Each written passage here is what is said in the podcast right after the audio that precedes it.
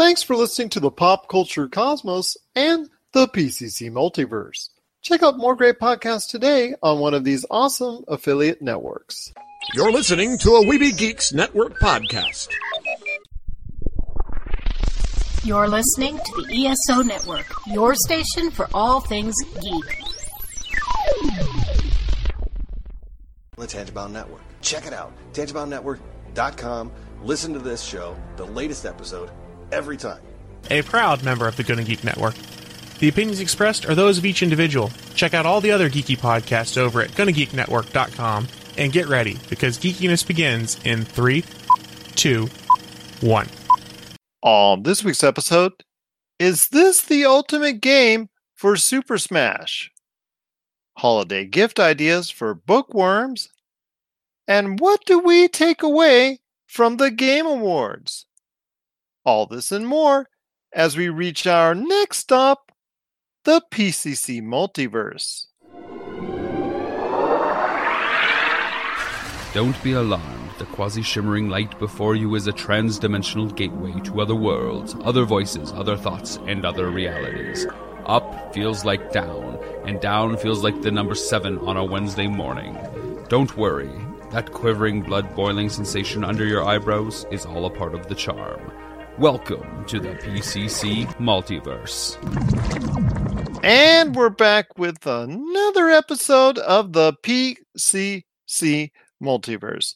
My name is Gerald Glassford from Pop Culture Cosmos and Game Source. We truly appreciate everyone out there listening to all of our programs.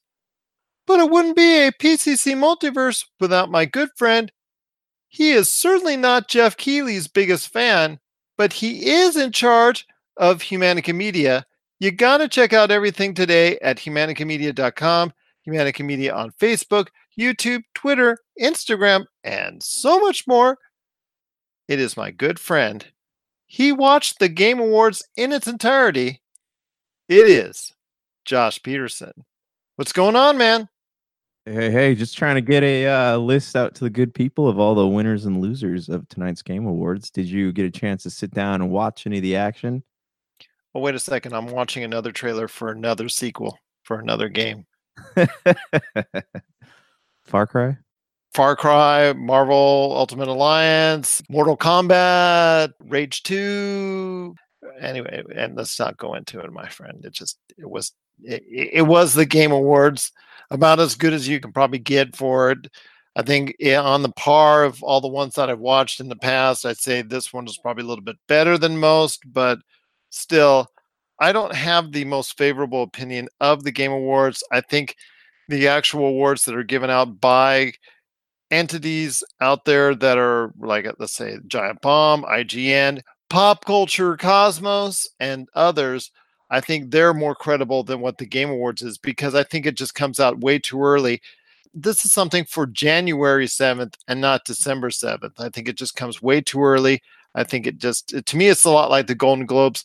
They're already announcing the, the Golden Globe announcement, their their awards, the the nominations and whatnot. They're already out there and announced. I think it comes a little bit too early in the season for my taste. I, would like to see it backed up a little bit and and maybe actually played out a little bit more so that it just, just seems like it's more believable to me when those awards are announced. But we'll go into detail a little bit later about the game awards because I know Josh has his thoughts on not only the winners and losers, but also the major announcements that were made there because I know there's a lot of trailers that were shown yes, a lot of sequels, but some other great stuff as well. And we'll talk about that too on the back end of the show. We also have Diana Tierney and Michelle Levis, our good friends from the Wine Women and Words. They're back again for their annual holiday gift ideas for all you bookworms, you book nerds, and all you book geeks out there that love your books. They've got some great tips for you out there. They're coming up here just in a few minutes. And on the back half Jason Todd Feinberg from Hunting Queen. He starts off our process known as the top five of 2018. It's his thoughts on what he thinks is the top five pop culture references, the top five pop culture films, movies, TVs, people, whatever. He's going to talk about his favorite top five things from pop culture coming up here on the back half as well. But first, Josh, this weekend is the last major weekend release for the video game season this year. That's because Nintendo is releasing what a lot of people are calling possibly the best for the Super Smash Brothers series. It is Super Smash Brothers Ultimate coming out this weekend for the Nintendo Switch. Reviews are very good, very strong for this particular outing. In fact, it combines all the previous levels, all the previous characters, and are throwing some new ones in there as well that you could go ahead and battle against each other. Seems to be very fast, very well played out, and a very deep adventure mode that gets you 20 extra hours into it as well. Yeah, Brian Kane actually, he was waiting in line to pick it up when we spoke a little while ago. So To hear how he likes it because we all know Brian from Top Gocklibs tends to be very critical of things. So if he likes something, then it must be worth liking. And if he hates something, it may or may not be worth hating. But it looks like a Smash Brothers game. Honestly, I, I don't see anything that makes it stand out. I know the story mode people are excited about, but I'm also hearing that it's not that great. You know, it, it's okay but it's not anything people are are going, oh, this this stands out so much. And it seems like they're even like with the announcement at the Game Awards that, that you you know you could play as the Persona characters. Like it's really the only reason to get hyped about this game is just uh, because of the the characters. Like it, it's I, I don't know what this game is offering that hasn't been done before. And I know Smash is fun. It's just another reason to to play Smash Brothers. So do you really need a reason for that? Same reason you play Mario Kart, but you know, it's not something I'm going to be rushing out to buy soon. I'll probably get it after Christmas when I'm done going through this catalog of games I got right now. But uh, it looks cool. Not not too thrilled about it. I know we got a little Smash Bros tournament going on here coming up, right at Las Vegas. That we do. It is a Super Smash Brothers Ultimate Tournament. It's part of our holiday charity event on December 15th. That's Saturday, 12 p.m. to 8 p.m at our good friends at Retro City Games in Henderson, Nevada. If you're in the neighborhood and you want to go ahead and contribute and be a part of the action and the tournaments, either that tournament, the Fortnite tournament, or the Call of Duty Black Ops 4 tournament, just stop on by Retro City Games. You sign up, it's $10 or an equivalent canned food or new toy donation. All the proceeds are going to the following charities, which are greatly deserving of them. It is the UMC Children's Hospital of Nevada, Three Square of Las Vegas, and also you've got the Make a Wish Foundation of Southern Nevada. All those deserving charities will be part of the process in which we go ahead and donate to, depending if you're going to a canned food, new toy, or dollar donation. To sign up for these $10 tournaments, Plus, there's going to be prizes that we're going to be announcing next week as far as for the top five, I believe, participants. We're going to be looking at as far as some prizes to give away for those top five entrants that uh, I should say that the winners, as far as whoever wins that comes out on top, the, the top five that compete in these tournaments will be able to be eligible to get some type of prize too. So we're looking forward to that. It's going to be a great time out there for everyone. There's going to be live music with Hyperschmidt and True Die. Vedius will also be out there wailing away on his awesome heavy metal video game tracks. So it's going to be a great time, free retro gaming and a whole bunch more. But that's going to be on December 15th. But getting back to Super Smash Brothers Ultimate, my friend, I will tell you this that if you do not have maybe one of the previous sets in the many iterations already in Super Smash Brothers, I think at some point in time you should go ahead and pick up Super Smash Brothers Ultimate because it will feel like you're going to be playing all the previous versions combined because it, that's essentially what it is yes, there is some little bit new added, like an adventure mode, new characters that are being added, like you talked about with the Persona 5 character, and obviously more going to be announced to keep it fresh, to keep it interesting. But I will say that it's nice that you have all those previous levels from all the previous games added in there into one big happy family in this game. And I think a lot of people are really just digging on that and that fact that this is going to be the complete Super Smash Brothers collection, which brings me to my point. If everything's going to be all said and done when it comes to the entire Super Smash Brothers collective when it comes to Super Smash Brothers Ultimate, where is there to go now for future iterations in the franchise for the next Nintendo or even if it ends up being a sequel that comes out on the Nintendo Switch? See, that's an interesting question too, because the, you know the the story mode would have to be very compelling and have to have something that like ends on a cliffhanger to really make one of people go back to it because there's so much smash in this smash that it's it it, it really does make you wonder like is this the a, a last hurrah which would be weird if it was but like they packed so much into this game. What is the incentive going forward? Because there's not really a lot of characters. I mean they even hit hit up the belmont from castlevania so i mean there's not really a lot of untapped ground for this game series which means that you know they have their work cut out for them you know whoever gets put in charge of the next one five or six years down the line maybe sooner. So uh, that, that's a very good question indeed and i honestly until you said that i had not thought about that in the least so that's that's a very good question Well, that's like if you were doing like the whole Halos or Gears of Wars all together, you've got to think of something. Where else is there to go? So you have to make new iterations in the franchise, and that's what Gears of War and Halo have done. So to, to have Super Smash Brothers Ultimate as a complete set, that to to me, it just says that they're going to have to do something totally fresh, totally brand new, to- revamp the entire style of Super Smash Brothers, and that would be kind of scary if you were a big Super Smash Brothers fan for future iterations down the road because you you're obviously expecting something new and different when the next Super Smash Brothers comes out, like you said, three to five years down the line. So it's kind of scary where the series might go from here after Super Smash Brothers Ultimate. But hey, you know what? Right now, let them revel in all their glory. It is out this weekend.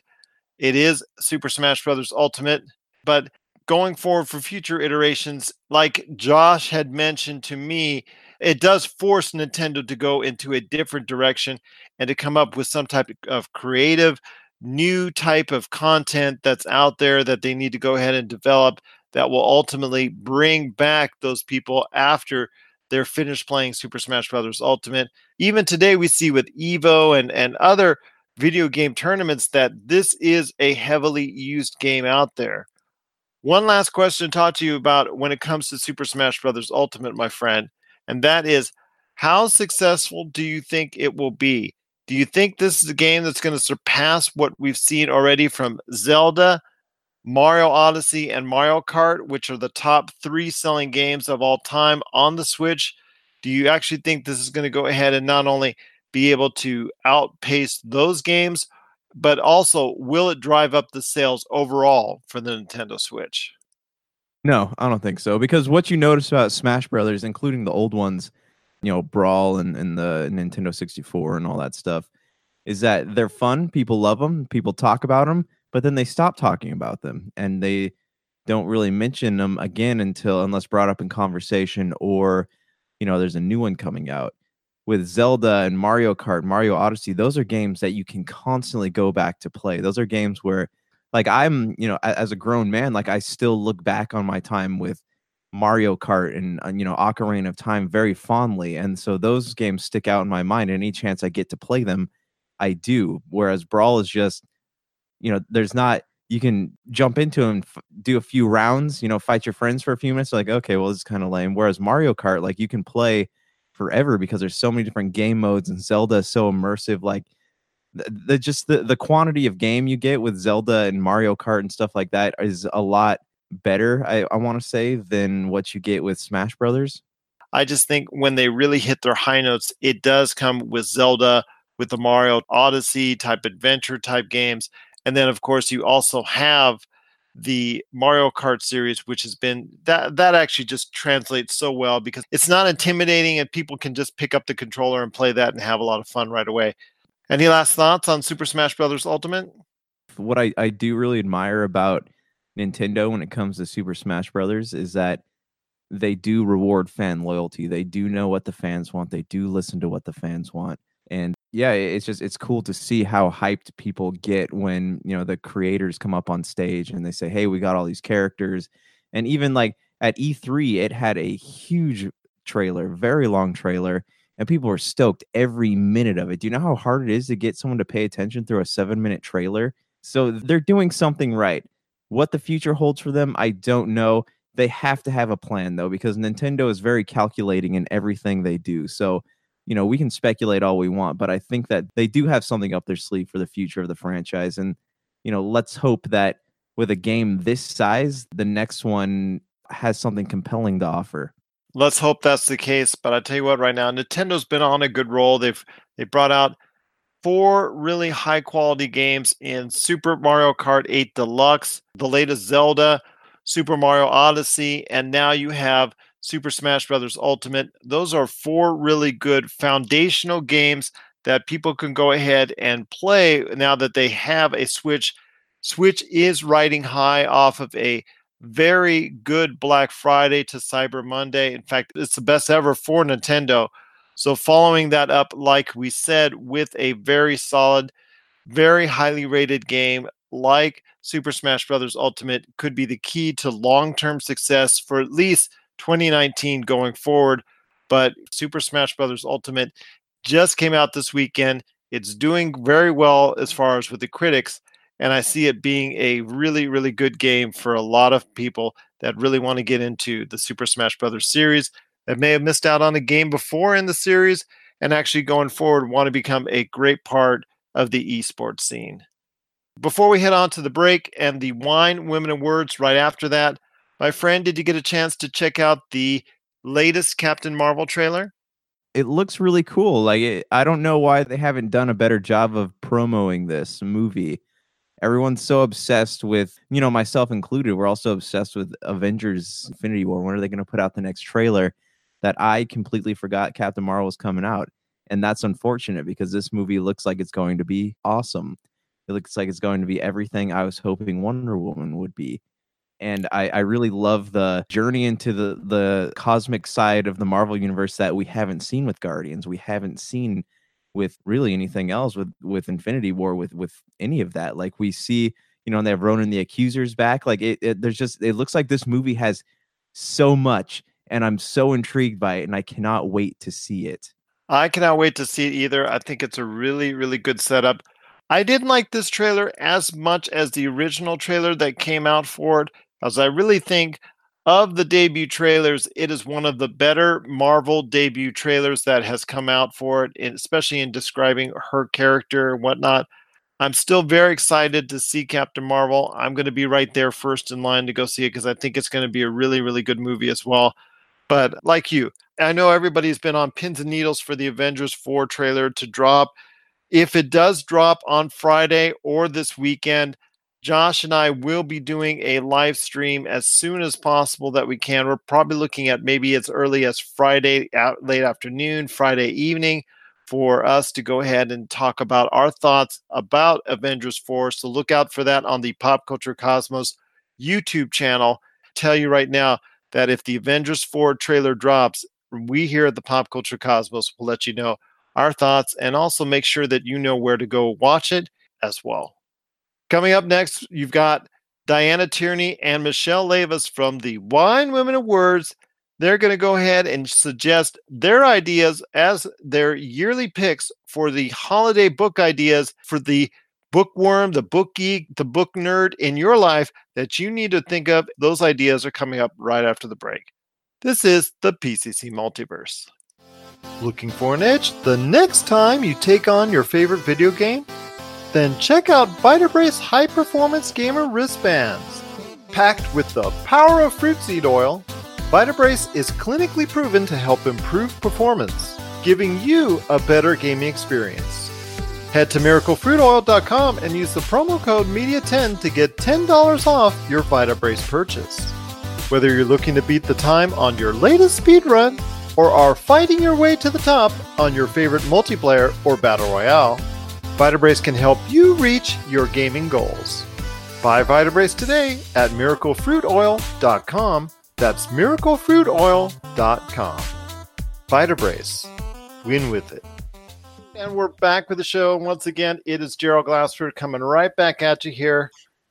part of the deal as far as pop culture is concerned that we wanted to do here on the show this month is highlight, as always during this course of the year, things that we like about the holiday season and great gift ideas. And one of the things we always try to cover, in fact, we tried to do it last year and we're going to do it again this year, is cover the area of books because books are as much a part of our pop culture, especially this year with all the great books that are out there in 2018.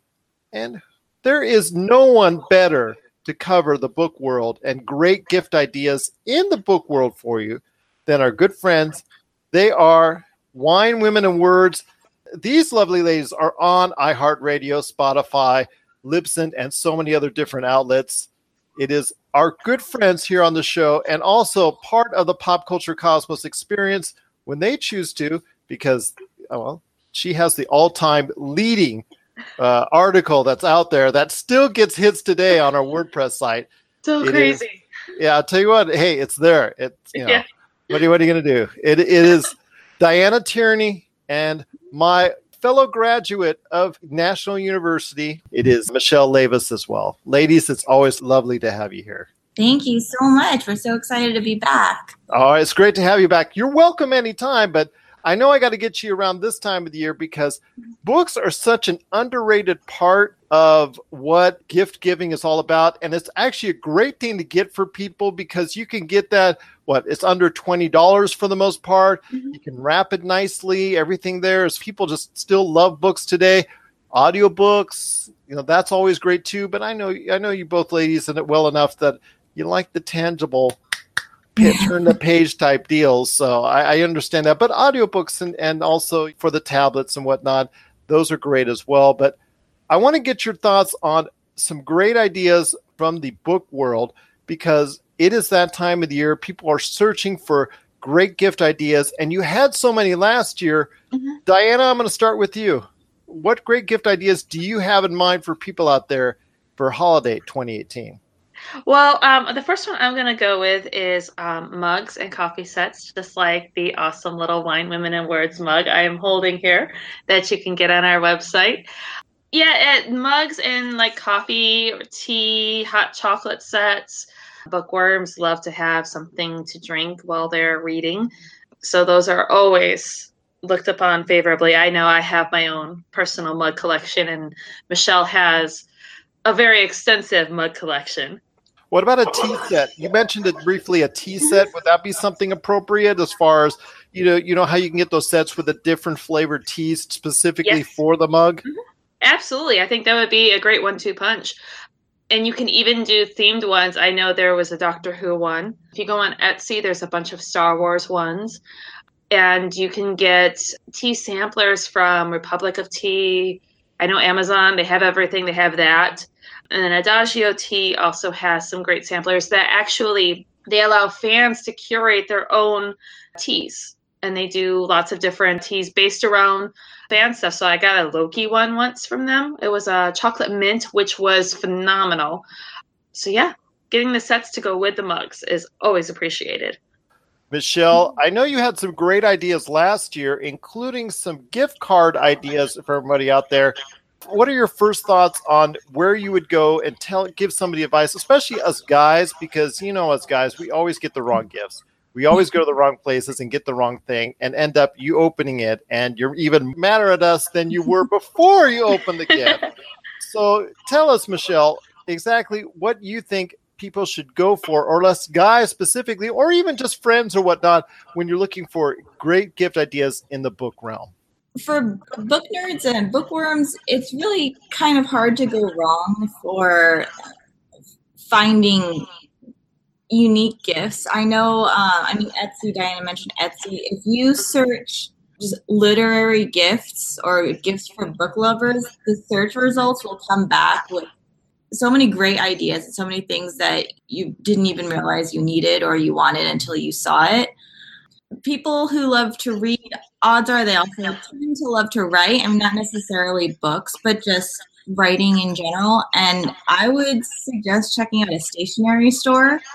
There are a lot of really great, you know, if, if you have a letter writer, they have great stationery sets, or, you know, a beautiful journal is always welcome. in my house.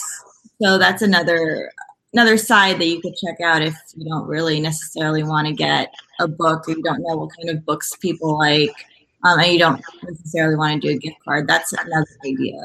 You mentioned before, and I think actually you mentioned it as far as the importance of gift cards, just in case someone is not so sure exactly what somebody wants, but they know that they have a book nerd in their life, and to go ahead and gift card to Barnes and Noble or should I uh, dare I say it, Amazon, Amazon? or Yeah. even your local indie bookstore. I'm sure that they have gift cards there as well to support the indie bookstores.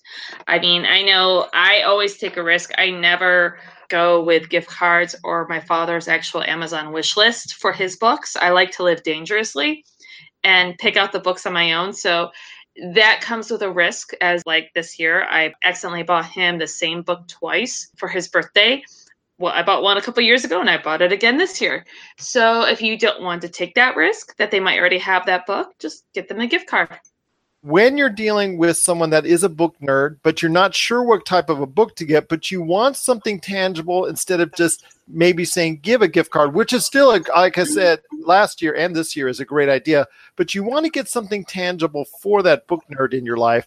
What would you try to suggest, maybe as far as a, a really good book to read that maybe it's really sparked your interest? Because you've interviewed on your show several authors over the course of the past 11 months already. And I tell you what, there's got to be some great books out of all of them that you've read from these authors that really stand out that maybe gives a good idea for a holiday gift this season. Absolutely. Now, um, before we get into some of the great authors that we've interviewed that would be good for this season, one thing you can do is I know Barnes and Noble has them, but the collectors, they have these really nice hardcover editions of the classics, like the Jane Austen collection, H.P. Lovecraft. I've seen Dracula and then also Mary Shelley's Frankenstein and these really pretty hardback covers. Those are great for a book lover to get a classic and a really nice version of the classic that they can put up in their in their bookcase. Even if they've already read that they'll appreciate that. But for some of the authors that we've read that i've really loved from the show i'm right now the what the book of the month that we have right now is the lost vintage and that's by Ann Mah and she is the book is amazing. I'm absolutely in love with it and and after about maybe a week and a half i'm already almost finished with it it's just that beautiful and that wonderful. I think that would be a great one to pick up. One fantasy series that is about to take off is first one is City of Brass, and that one came out in 2018, and you've got it there. I do. Um, Look how pretty that is. book two actually comes out in January, and it's called The Kingdom of Copper, and it's by S.A. Chakraborty, and it's a Harry Potter version of Arabian Nights. That's the best way to describe it. What are some of the other great gift ideas from some book authors that you've also had as guests that you might recommend as well? Diane and I tend to have the same favorites, but another one, I guess I just looked up the publication date and it's actually 2017, but I still loved it. It was The Fortune Teller by Gwendolyn Womack. Oh, yes. Um, I'm that- sorry, I'm fangirling over that. Anything by Gwendolyn Womack is something you must absolutely get and put into your library if you are a fantasy history nerd in any way, shape, or form. Oh, that's that's awesome. That's awesome. And then I like I said, you you ladies on your show have had uh, what closing in on three dozen this year different authors. As far as for your show this year, We have every week we have a different author actually Yeah. now. So that so we that's have our book of the month and that, that we read together and every week we have somebody new. that's awesome. You're Yeah. closing in on what what about 40, 45 different authors you've had on your show. So that's tremendous. And I'll tell you what, if you've not catched it already, you've got to catch it today. It is the Wine, Women, and Words podcast that is available on Libsyn, Spotify, and they one up us here. They got they got themselves on iHeartRadio. They are all over the place. You got to check it out. If you are a book aficionado, it's definitely something to check out indeed. Last thoughts on any holiday gift ideas for the book nerd in your life that you think is the most appropriate thing to get that they'll get a kick out of that's kind of different from what they would normally get under the Christmas tree? Um, you know, actually, I just saw something that I, I want to try to make myself, but we'll see. I'll just put on the list of things that I want to do. But they are really cool book clocks where people make clocks out of, you know, beautiful hardcover books that you can find maybe in like a used bookstore or if you have a book that you don't mind really destroying, which kind of goes against everything a book lover believes. But they can be really beautiful and they're not that hard to make if you feel like making a gift for someone. Um, you can buy all the you know the supplies and everything at a craft store and just do it yourself. But they look really pretty and they're a great addition to you know a, a, reading nook or a bookshelf or whatever. And, and i thought they looked really cool. So i actually want to try to make one myself. Oh, oh there you go there you go. That's a great idea. And that's really thinking outside of the box to provide something unique and different this holiday season. Mm-hmm. Ladies just cannot thank you enough for taking the time to spend with us today Coming up right after the break, it's Jason Todd Feinberg from Hunnikween. He's going to share his thoughts on his top five in pop culture for 2018. This is the PCC Multiverse. Rob McCallum Films is back with a vengeance. Power of Grayskull, the definitive history of He Man and the Masters of the Universe, which chronicles the ultimate 80s billion dollar franchise, Masters of the Universe. See exclusive interviews and hear untold stories from the people responsible for creating the world of Eternia, a place full of magic and science, and learn about the craft of creating action figures and animation. Power of Grayskull is just one of our many projects at Rob McCallum Films. It is my good friend. It is Jason Todd Feinberg. Man, it's just so great to have you back on the show talking about your greatest things that you loved this year in pop culture. Well, thank you again for having me back on the show. And this is a great idea because as 2018 comes to a close, I love my top fives. What could I really discuss? And when I originally produced my show, Hunnic Outcast, it was grab bag. So we came up with this idea of the top five pop culture topics that kind of had an impact for 2018. So, without further ado, I think you're going to really like what I came up with. For number five, I decided to stick with the Switch. And here's why. What I love about Nintendo, how they finally made up for what they did with Nintendo Wii, is the Switch is giving players what they wanted. But they did come out with two new games you've got Pokemon Let's Go, which is pretty much a remastered version of Pokemon Red, Blue, and Yellow, or Green in Japan. And not only can you play full Nintendo game switches on the go with the uh, with the Switch, but you can also hook it up to a cradle where you can play it on your big screen, which is a PC monitor or HD TV. So that helps. You can finally play Pokemon old school on your television set. And if you have the Pokemon Go app, you can transfer your Pokemon onto Let's Go. So if you want your Mewtwo, where you don't want to go and get him after you beat the game, you can incorporate him, which is great. And it also comes for an extra 50 bucks this Pokeball, which will come with Mew, and you can play with him right away. And you can also transfer him into the ball, and while you're walking like Pokemon Go, you get steps and you can actually level up the Pokemon. And let's not forget the Nintendo's greatest game since Mario and Donkey and whatever is of course Smash Brothers. Now with Ultimate coming out in a few weeks, if you purchase it before January 31st, 2019, you will get a code to download the Piranha Plant from Super Mario Brothers. Now this is a big deal because the Piranha Plant has always had cult status. It reminds people of Audrey 2. And what's great about this character is that it will breathe out poison. It uses pot as a weapon because it's a potted plant. It, it's not coming up through the warp pipe. And it also uses vines and it has a chomp attack. And there will also be, as you know, with Nintendo games, they have those amiibos. There'll also be a piranha plant. Now, the character's not coming out until February 2019, but you only have until January 31st, 2019 to own a copy digitally or buy a physical copy to get the code. So that's number five. Number four, well, the DC Universe.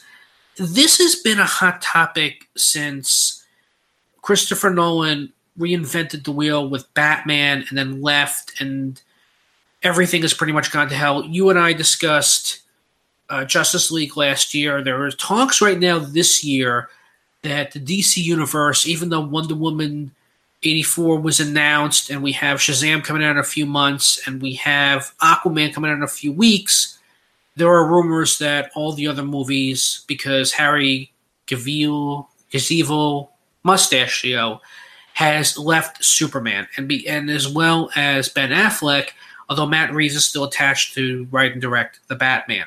So because of this, the DCEU, God knows what's going to happen with the Shazam trailer did come out, which I was very impressed for because it seems to be what Superman Man of Steel should have been, or Superboy. And DC, or I should say Warner Brothers, rushed out the DC Universe app. And of course, Kevin Smith seemed to be fanboying all over this, but all the comics that you could get through the DC app, you could still get through your library application or Comixology. It, it, there's really, and as for the TV shows and movies, you can get on other sites. Even Bad Blood has been put back on Netflix streaming. So DC apparently is going to be coming out with original content, but not until next year. In the meantime, you have Titans, but Titans sadly is not the Teen Titans that we're accustomed to, and there's a lot of cursing, uh, uh, really cardboard cutout acting. And the Teen Titans Go movie, I finally had a rent on Amazon Prime, and it took me five days to get through it. it was, there was only like one good segment. DC is struggling. However, I will say this much: the diamond in the rough seems that Scott Snyder and Greg Capullo had come back between last year and finished up this year with the Dark Nights Metal series, where Batman is in dark multiverses and he's trying to come into Earth One. And there was also a great story where he becomes a hybrid of Joker and this Dark Knight Mad Max villain, and it's really, really interesting. The Tom King stuff that had come out last year and this year, especially with the War and Riddles of Jokes, it's not. You know, it took me a long time to get into Snyder, and now that I go back and I watch it, you know, watch that I go back and read his work, I really appreciate what Scott Snyder gave us. Tom King tries but trips over the finish line. But I feel that there might be hope. It, it's feeling that Warner Brothers and Disney, which goes into number three, we have Disney right now, where Disney literally, I made a comment about this in 2013 that they were going to buy Warner Brothers. Well, Disney has purchased not just Star Wars, so now they have Indiana Jones, and now they've purchased the remaining 20th Century Fox properties, which is most of the characters that were owned by 20th Century Fox.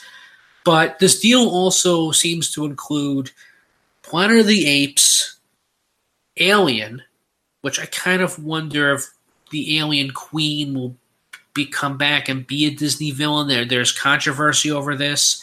Planet of the Apes is also be interesting to Disneyfy it. Uh, I'm gonna say Predator as well. There, there's been a mix on that, as well as Simpsons, Family Guy. But of course, as we know, the Family Guy has made fun of 20th Century Fox and they made fun of Star Wars. Simpsons also called this as well. So I don't know if attractions are going to be moved into the Disney parks, as Disney has already announced a Marvel Land in Disneyland, not as well as Star Wars Galaxy Edge in both Disneyland and in Hollywood Studios, which will have these interactive rides that once you go on the rides, you can have a special card that the ride will continue as long as you're in the vicinity of the parks. And let's not forget we're going to get an MCU version of X Men.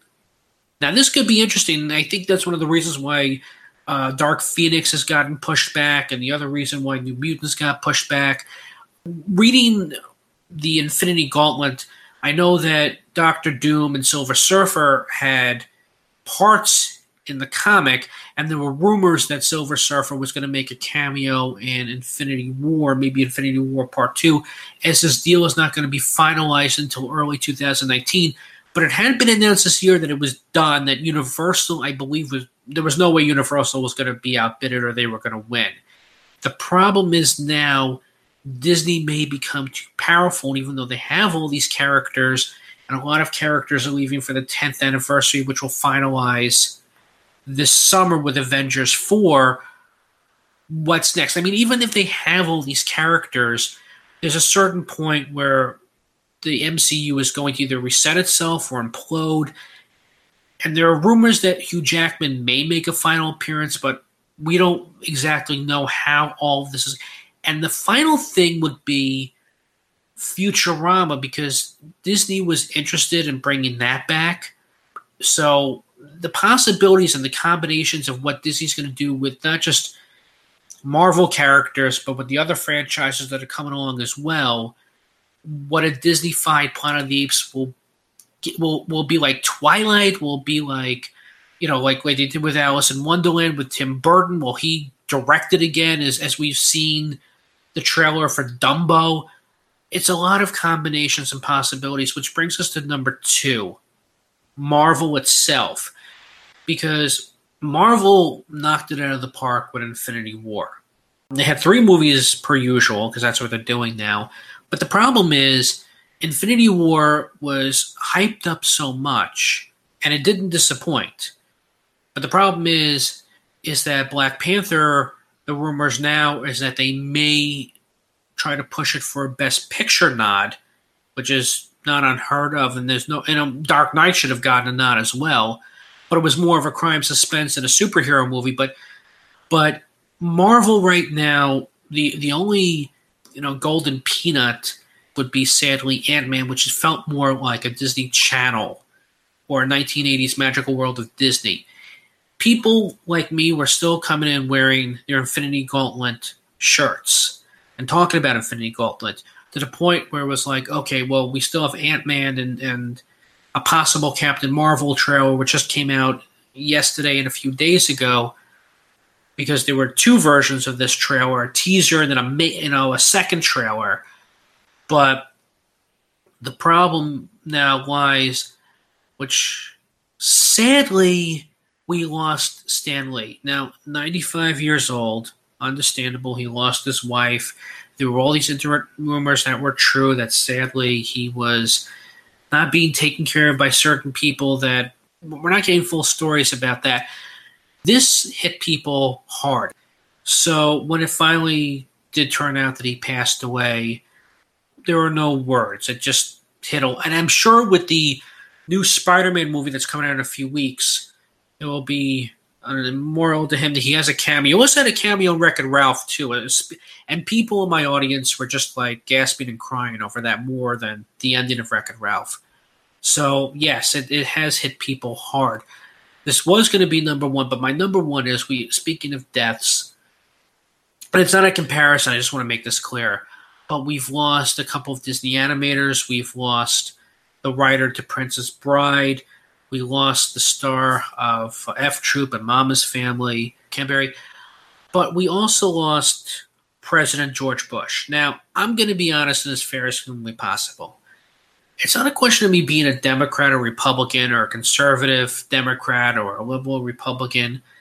The thing with George Bush was George Bush, I felt, was probably the next to last great president even though I was a kid at the time, but there was just always something about him that I knew that George Bush, though, with his age and the loss of Barbara, he wasn't going to last much longer. And I feel that it's hit people harder now than it was then. And, and even when you would see him on TV now, you just kind of knew.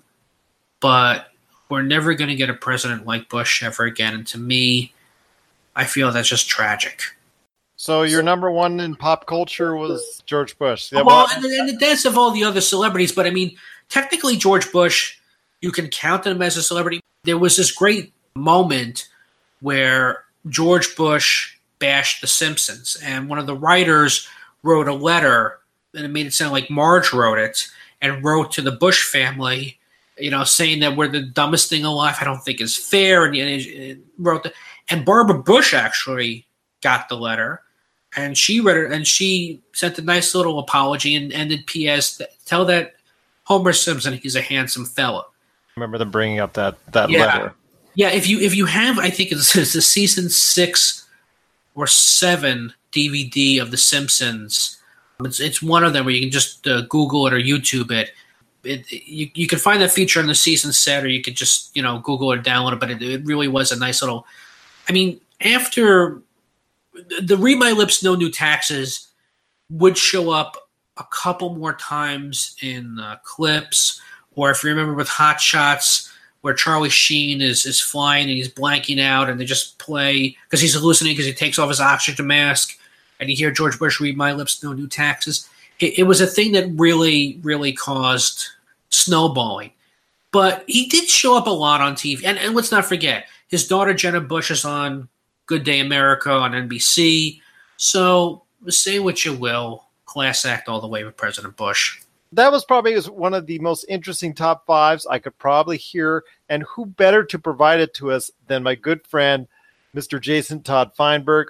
One last question I got to ask you, my friend, on the way out here is you've got a great show in Honey Queen that you go ahead and present to everybody out there.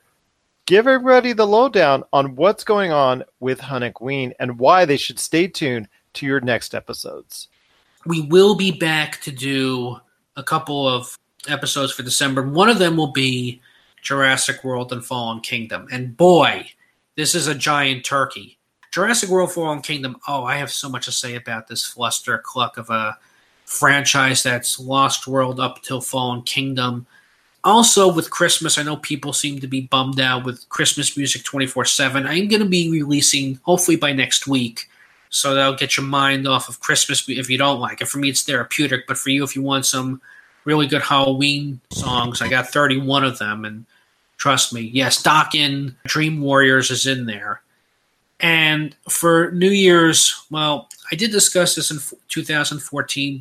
I've decided to discuss Food Fight, which was the because as you know, with Wreck It Ralph and Wreck It Ralph 2 and with Toy Story 4 coming out in a few months, Food Fight was supposed to be like those movies where we were going to take mascots of supermarket brand names or generic brand names and they come to life in a supermarket when all the humans go home. But the bottom line is this is possibly one of the worst animated movies to try to topple Disney or Sony that I've ever seen. So I'll be back sometime after New Year's. But I thank everybody for your patience. I have not given up. I just we had to take a small hiatus, and there'll be another small one over 2019. But you can find the show, as Gerald said, on Podbean and anywhere that you Google and find the podcast. And the email is hunnickfeedback at gmail.com or Twitter at hunnickwean.com.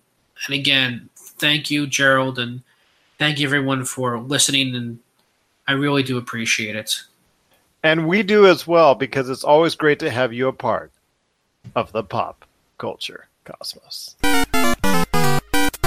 If you're tired of sifting through flea markets for rare and unique games, we can help. Retro City Games in Henderson, Nevada, only five minutes from the Las Vegas Strip, has all your favorite gaming staples, classics, and a wide selection of rare games with new stuff always appearing on our shelves. Come in and chat with Nicole or Doug about your love of games and watch as they help you complete your collection or find your childhood favorite. And don't forget, Retro City Games loves trade ins. So if you have any Nintendo, Super Nintendo, Sega, Xbox, PlayStation, or even PC games, come in and visit Retro City Games today. Welcome to the new metropolis of gaming, Retro City Games. And we're back to close out the show. Once again, this is Gerald Glassford coming right back at you here. Want to thank Diana Tierney and Michelle Levis from the Wine Women of Words. You got to check out their podcast today that is available on Libsyn, iHeartRadio, Spotify, Apple Podcasts, and so many other outlets. And you also got to check out Jason Todd Feinberg. His great show, Honey Queen, is on Podbean, Apple Podcasts, Spotify, and also many more outlets. Got to thank all those three so much for being a part of the show. Check out more what they got again with all their shows at Wine Women Words and Honey Queen. If you need a listing of where our show is playing, because we're being played on radio stations all around the world seven days a week and on over 30 different podcast outlets, check our site, Pop Culture Cosmos, at Facebook, where you'll see all the latest news and trends in pop culture there as well. Josh, I know you got a great thing going on with Humanica Media. With all the stuff that we're doing with the charity event on that, you still have time to do some stuff for Humanica Media. So share us your thoughts, man what's going on with your great experience known as Humanic Media. I've been working on some stuff, pre stages of some projects. Today, we did a video with Hyper Schmidt and True Dye. Uh, more of a promo video for the Vegas thing, but that's kind of the first piece of original content. And it's funny because as they were leaving, they brought up Ghost Toasters and they were like, hey, we want to finish this because you got us involved in this project three years ago and it has no resolution. We need to finish this. And they're shooting off ideas. So I think we might have a little writer's room session here coming up. Besides that, there are things in the works. And you also got to check out their show, Topicocalypse, each and every week on the Topicocalypse Podbean channel and also when it hits on the Podcast Radio Network every Tuesday night. My friend, I also know you did a review recently. I know we can't share too much in our way of thoughts. We're going to be sharing that on our Monday show, but I think the game is called Battle Princess Madelyn. And yeah, just let me real quick. I won't dive into it, but if you're a fan of 80s nostalgia, then this is a game for you. And I've also will have a complete review of the GSP 550 7.1 surround sound headphones from Sennheiser. If you think I've been sounding pretty good today, that's because I've been using them throughout the podcast. I enjoyed them thoroughly and I've had a great time using them. I will share more in depth thoughts on the sound quality, the mic quality, and so much more on our Monday show. I'm going to give you some thoughts. Look for my review and Josh's review as well on our sites, popculturecosmos.com, and a little later on on popculturecosmos.wordpress.com. My friend, before we head on out, got to give our annual thoughts on the Game Awards. There was a lot of news nonetheless, and a lot of great winners that are out there. Your thoughts on some of the trailers that were out there that were announced at the Game Awards? There's a lot of sequels. It seemed like the uh, a lot of the the show was, you know, an advertisement for Fortnite. PUBG got some time in there. Obsidian's new game looks looks really cool. I I don't remember what it's called, but it looks like a mix between Fallout and Borderlands, which is weird because you know, in the wake of Fallout 76, I honestly I just feel like the the post-apocalyptic theme is kind of wearing itself out in the gaming industry. But no, it looks it looks interesting, looks very BioShocky. It's called The Outer Worlds. Yeah. I know that Microsoft probably had something in the works with Obsidian before the announcement was made that they were purchasing them because there's no way that they could get a trailer that looks this great together so fast. The other one that I, I had my eyes on that looked really cool was The Last Campfire. Hello Games that made No Man's Sky. Yeah, and I don't know if it was the way the the the soundtrack they had playing behind it, but like it, it looks kind of I'm I'm intrigued by it. It looks really cool. It reminds me of Ori and the Blind Forest. That's why it had gives me that vibe, and I'm kind of fascinated by it. You know, and as did you did you get a chance to check that out? You'll forgive my lack of enthusiasm when it comes from anything from Hello Games, especially after the debacle of No Man's Sky, which what three four years ago at the Game Awards when it was first announced and No Man's Sky was just literally jaw dropping, awe inspiring. I thought it was going to be an incredible ride. I had premonitions and ideas where I thought it was going to go, and fortunately, did not go exactly where I wanted to. It's still a much better game than what it originally came out as, but it's still nowhere near the adventure I thought it would be. So I'm kind of like, okay, I have to see it to believe it on the last campfire before I believe it's going to actually be something worthwhile playing. There were also other great trailers as well that were out there, like Mortal Kombat 11. A new Far Cry was announced. And uh, what do you know?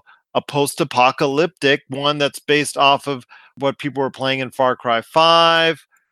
So there were there were actually a few games out there. Rage 2, another post-apocalyptic game. While we're on Rage 2, I want I wanted to ask you this. I actually queued this question up for you while I was watching the awards. Do you think that with the cataclysm that is Fallout 76 that Rage 2 has a lot riding on its shoulders, a lot that was never meant to be on its shoulders in the first place? I think so because the original one had a whole bunch of marketing behind it. It had a whole bunch of hype on it and it was it was going to be at least in in Bethesda's mind, it was planning to be the third pillar in the Fallout Elder Scrolls and it was going to be Rage. They were going to try and rotate those three because they had a lot behind it as far as what was going to go on with it, and it just fell flat. I mean, there were their sales on it were initially very strong, but people caught on at that point in time to what what kind of game it was, and just dropped off from there. So they're trying one more time into the Rage world, so to speak. Hopefully, it'll be a much better type of game, but we've seen this before. This type of, uh, especially this type of game, is more centered around what we've seen with Borderlands, even a little bit of Fallout here and there. It just Are, are you not surprised that they didn't have a Borderlands trailer? I was kind of expecting it. I was kind of expecting something like that too, but then again, you know, maybe they balked at it when they saw three other post-apocalyptic games there. There was already three post-apocalyptic games already announced, already presented. There was a lot of games that were announced. Uh, there was also Crash Team Racing, a remaster. There was also uh, BioWare teasing the new Dragon Age, and there was some more stuff as well. So there was some stuff there that I think a lot of people were liking, but overall, I thought that it was like okay. The announcements were okay, but nothing really earth shattering to me, and nothing that I really thought was just like, oh man, I got I cannot wait until this game comes out. Just to get a rundown real quick of the awards that were announced at the Game Awards. Best esports game was Overwatch. Best debut indie game was The Messenger. Best student game was Combat 2018. Best multiplayer game was Fortnite. What a shock! Best sports and racing game was Forza Horizon 4. Best strategy game was Into the Breach. Best family game was Overcooked 2. Best fighting game was Dragon Ball Fighter Z. Best AR game, VR game was Astrobot Rescue Mission. Best mobile game was Florence. Games for Impact, Celeste was the winner. Best performance by an individual voiceover was Roger Clark in Red Dead Redemption 2. Best independent game was Celeste. Best audio design was Red Dead Redemption 2. Best score, Red Dead Redemption 2. Best art direction was Return of the Obra Dinn. Best ongoing game was Fortnite. What a shock! Best narrative was Red Dead Redemption 2. Best game direction was God of War. Best role playing game was Monster Hunter World. Best action adventure game was God of War. Best action game was Dead Cells. Game of the year was God of War. Your thoughts on the Game Awards winners? I'm kind of surprised God of War won, even though it is truly one of the best, if not the best game of the year, because Red Dead Redemption 2 coming in with so much hype. I think a lot of people were targeting that as the favorite to take the Game Awards. Okay, well, let me tell you about this. Have you noticed that a lot of journalists are now backtracking on their opinion of Red Dead? I've seen some articles that are like, oh, well, now that we've been into it, it's like 60, 80 hours. Well, maybe this is wrong with it. Maybe this is a little bit wrong with it. But you know what? I go by what their initial thoughts were on that. And their initial thoughts were this is a very highly rated game. See, I I would agree with you, but in this case, I don't agree with you because I think there's so much pressure. Red Dead was such a juggernaut. There's so much pressure to like the game that coming out the gate, a lot of journalists felt pressured into liking it, and they got about eight hours in, like, ah, this is not really my thing. I'm not saying God of War isn't a great game. It might very well be my game of the year. I'm not saying it won't. I'm not saying it will. That comes up at the end of this month because it may very well may be, but I'm just going by off of what the reception was with God of War and Red Dead Redemption 2. And both of those two were put on a higher pedestal this year than anything else that has come out. God of War winning, maybe to some, maybe a surprise. That's because Red Dead Redemption 2 came in a lot of hype off the back of GTA 5, scored extremely high, and only got a couple of lower end awards for its trouble. What are your thoughts out there on the Game Awards of 2018? Were you really surprised by some of the trailers that came out there? Did you have one in mind that you really thought stood out to you on a game that you're now very interested to find out more about? Share us your thoughts, popculturecosmos at yahoo.com. Also, Pop Culture Cosmos on Facebook, YouTube, Instagram, and of course, Game Source and Humanica Media as well. All right, Josh, it's been a great show.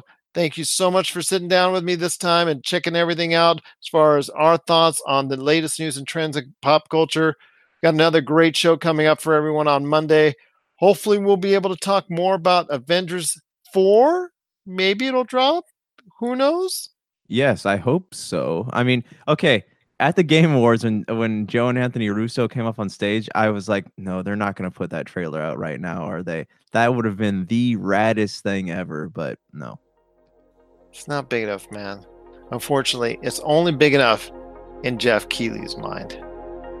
But don't get me started.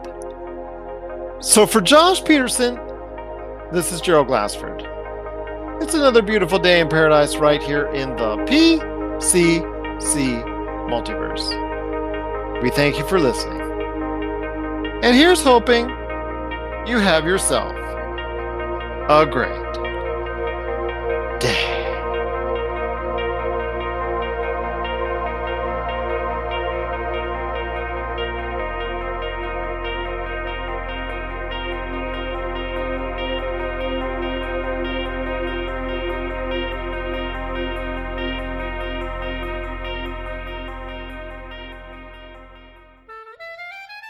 Did you know the ESO Network has a brand new Patreon? That's right, we're asking for your help, and you could do it for as little as a dollar a month.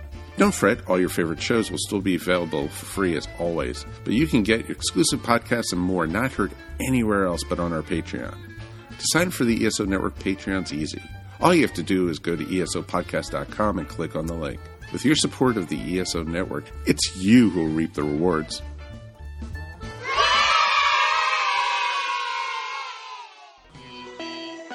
You're listening to a Weeby Geeks Network podcast. This has been a broadcast of the ESO Network. Be part of the crew and help support our shows by donating to our ESO Patreon or by shopping through Amazon.com or the TeePublic store, which can all be found at www.esonetwork.com. The ESO Network, your station for all things geek.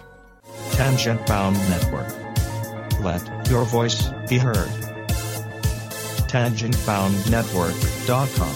Thanks so much for downloading the Pop Culture Cosmos and stay tuned as more great podcasts are on the way. Thanks again for listening to us here at the Pop Culture Cosmos.